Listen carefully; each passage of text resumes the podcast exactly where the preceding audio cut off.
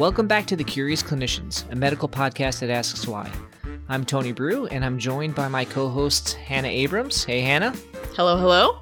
And Avi Cooper. Good evening, Avi. Good evening. And we happen to be recording tonight on National Women Physicians Day. So happy National Women Physicians Day, Hannah, Dr. Abrams. Thanks, guys. happy National Women's Physicians Day. It's also the birthday of Dr. Elizabeth Blackwell. Oh, no kidding. Oh, cool. Fantastic. All right, so on this episode, um, we're going to investigate why propofol can cause something uh, entitled the propofol related infusion syndrome or PRIS. So, Avi, I, you know, I think it's kind of important to start with the basics, and the basic here for me, a non-critical care uh, physician, is what is propofol. Let's let's remind the audience a little bit about it. Yeah, and before I do, I just wanted to say that I think this is a really interesting topic with a lot of layers, and we use propofol a lot in the ICU, and we reflexively order monitoring labs like creatine kinase or CK levels, but we don't necessarily fully understand why we're doing that. And it's also fascinating that this drug has its own syndrome, I think. So this is really why I, I wanted to, to tackle this. But back to propofol itself. So propofol is a sedative hypnotic medication that we use in the ICU all the time. And anesthesiologists use it really commonly in the operating room as well, both to induce general anesthesia and to maintain that sedation during procedures. And it has a lot of advantages compared to other continuous sedative um, agents, mainly because it has both a quick onset and a quick offset of action. And I've seen it called milk of amnesia because of its amnestic properties and uh, milky white color. Yeah, moon juice. I uh, I've also seen it used as like an anti-epileptic or or used in severe alcohol withdrawal um, because it's sort of GABAergic inhibiting. Yeah, totally. And you know, in many ways, it's the optimal sedative agent for patients in the ICU if they require sedation on the ventilator. But we always do try to, you know, of course, minimize the degree to which patients are sedated when receiving mechanical ventilation, but it has a lot of advantages, even though we're talking about some of the disadvantages tonight. Yeah. Okay, so now that we've talked about propofol, what it is, uh, what it looks like when it is hanging in its splendor at the bedside, can you explain to us what propofol related infusion syndrome or PRIS is? Yeah, so propofol was developed and first used clinically in the 1970s. And then in the 1980s and 1990s, reports started to emerge specifically of pediatric patients in the ICU who'd received high dose extended propofol infusions. And they then developed this curious constellation of symptoms. They got rhabdomyolysis with like frank muscle necrosis.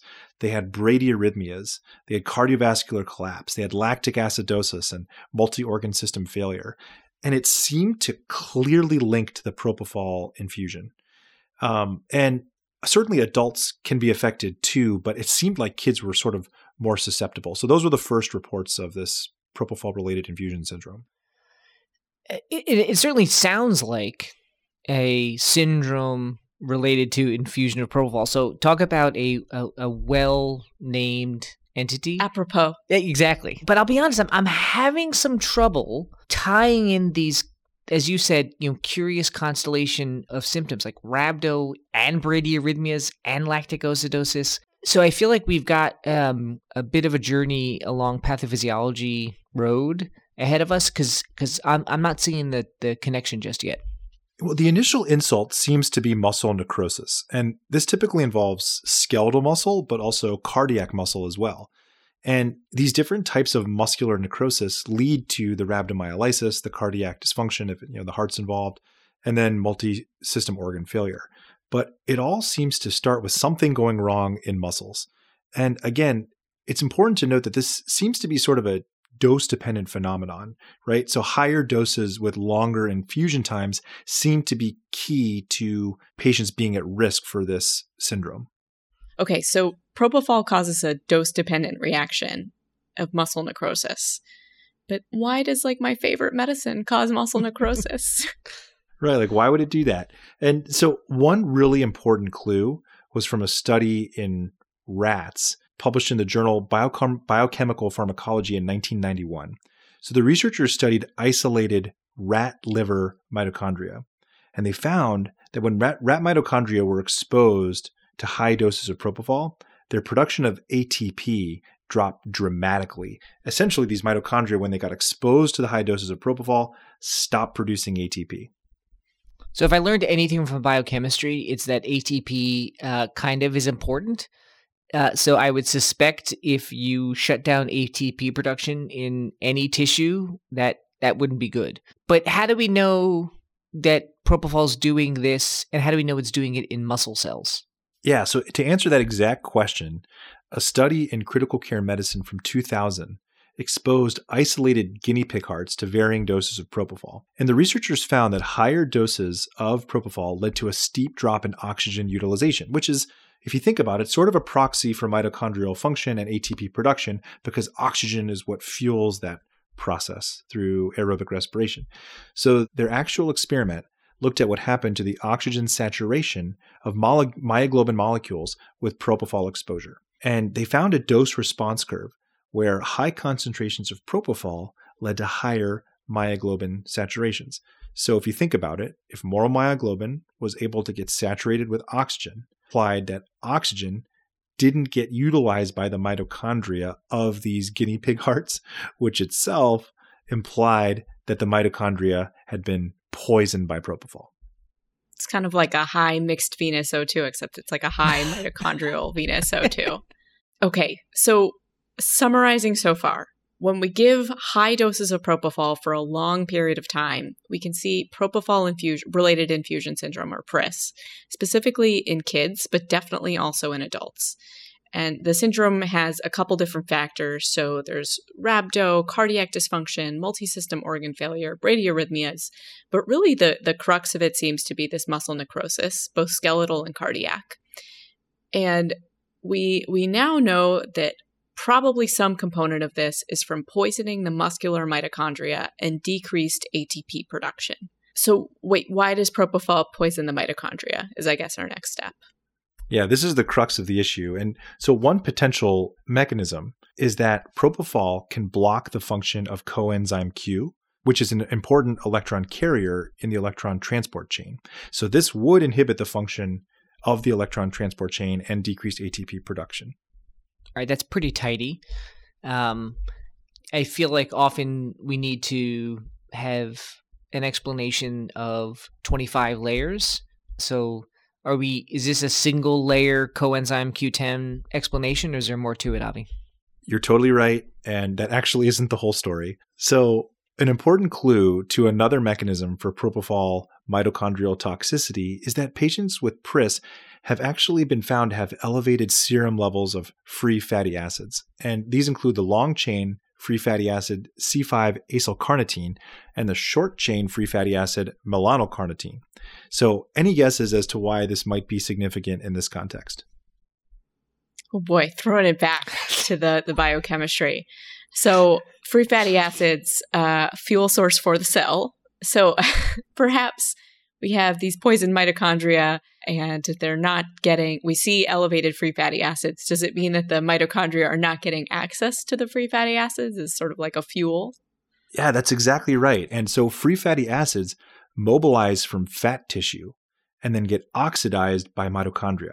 And this oxidation generates ATP via the electron transport chain. So they're an important source of ATP for tissues and particularly muscle which sort of, you know, churns through a lot of ATP to function. And this is particularly true during critical illness, where free fatty acids actually can become a primary fuel source for the body in this sort of catabolic state, which, um, when people aren't critically ill, are not as reliant on free fatty acids as cellular fuel. All right. So, so kind of reiterating what what Hannah said is the idea again that in the setting of propofol infusion, the elevation in the, in the free fatty acids is a suggestion that they're not being utilized by the mitochondria in a way that they otherwise would. That's exactly right. And it seems to be that propofol inhibits the ability of mitochondria to utilize free fatty acids as oxidative fuel. All right, but what's the mechanism? So, patients with PRIS actually have elevated levels of both long and short chain free fatty acids, like we said. And this is significant because each type of fatty acid has its own mechanism of entering mitochondria to be used as oxidative fuel. So, long chain free fatty acids require conjugation to carnitine in order to cross the mitochondrial membrane. They then undergo oxidation, they get converted to acetyl CoA, and then they get utilized for ATP production as part of the Krebs cycle. Short chain free fatty acids, on the other hand, can cross the mitochondrial membrane even without conjugation. They go straight into oxidation and conversion to acetyl CoA prior to being used for ATP production. So the fact that both short and long chain free fatty acids are increased in PRIS suggests that propofol can inhibit both free fatty acid conjugation and oxidation as a mechanism of mitochondrial toxicity. Okay, so so rounding that up, we talked about the sort of variety of different ways in which propofol might be affecting the way that the mitochondria work.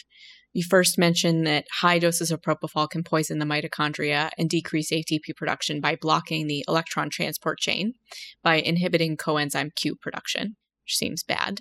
And then we also just talked about that PRIS can develop because propofol is blocking how the mitochondria are using free fatty acids, both long and short. So, long by conjugation and short by oxidation all of this leads to decreased ATP production, muscular necrosis, and the clinical syndrome that we know as PRIS. Yeah, that's it. That's it in a nutshell. And I'll just add that PRIS may, in a sort of basic fundamental way, just be a problem of inadequate fuel supply for increased metabolic demand during critical illness. So remember, being critically ill, it's a massively stressful state for the body. And if tissues like muscles especially like the heart, don't have adequate fuel for their metabolism, they're not going to thrive. And that's exactly what we see with the muscular necrosis that seems to be sort of that inciting event that sets off this kind of catastrophe that is propofol related infusion syndrome.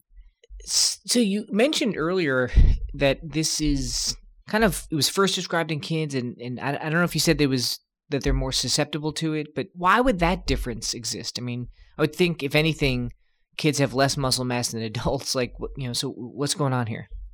Yeah, I don't know if that's really well worked out why kids seem to be more susceptible, but it may reflect decreased glycogen stores in kids, in the muscles of kids. And there's also, there may be a higher reliance on free fatty acids as a fuel source in critical illness, but that's honestly conjecture. Hmm.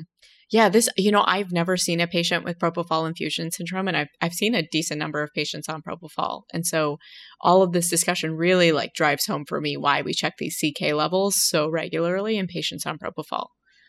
Totally, totally. In, in my experience as well, I've never seen it clinically myself, and that's because PRIS is entirely preventable. So the risk of propofol in adults, it's it's really really quite low if you avoid excessively high doses over long periods of time. And if you stop propofol infusion when the patient's creatine kinase level begins to rise, the patient will not get PRIS. It won't happen. And I also want to, you know, emphasize that there's something that I said at the beginning that again, propofol is sort of it's probably my favorite sedative. And for patients in the early phase of critical illness, if they require continuous sedation, it has so many advantages. So again, this podcast was not meant to malign propofol whatsoever. Um, I'm really a big fan of it but it is worth understanding the pathophysiology of PRIS and how to prevent it. It's why we check these labs so diligently. And when they start to rise, it really is a good idea to say, you know, we should switch to something else or find some other sedation plan because preventing PRIS is uh, obviously very important. So, so this is really fascinating, Avi. And so um, maybe you can take us through some take home points. Yeah, absolutely. So, propofol related infusion syndrome is characterized by skeletal and cardiac muscular necrosis, which leads to the clinical syndrome of PRIS. And blockade of free fatty acid utilization in mitochondria by propofol probably is the main reason. Blocking of free fatty acid utilization in mitochondria by propofol causes decreased ATP production, and that may be the main mechanism of propofol related infusion syndrome. But blockade of coenzyme Q function in, in the electron transport chain probably also plays a role. And this essentially is a mismatch between metabolic energy supply and demand during critical illness that leads to muscle necrosis, but it's entirely preventable with appropriate dose limits, proper CK monitoring, and cessation of the drug when there are early signs of muscle injury arising. All right. So that wraps up another episode of The Curious Clinicians. Thank you, as always, for joining us. As a reminder, you can join our mailing list at curiousclinicians.com to stay up to date on episode releases and have detailed notes re- delivered directly to your inbox. We are excited to partner with VCU Health and offer CME and MOC credits for physicians and other healthcare professionals just for listening to this episode. For more information, you can visit ce.vcuhealth.org slash curious clinicians. And as always, the information contained in this episode is for educational and entertainment purposes only and does not constitute medical advice. Until next time, we've been the Curious Clinicians.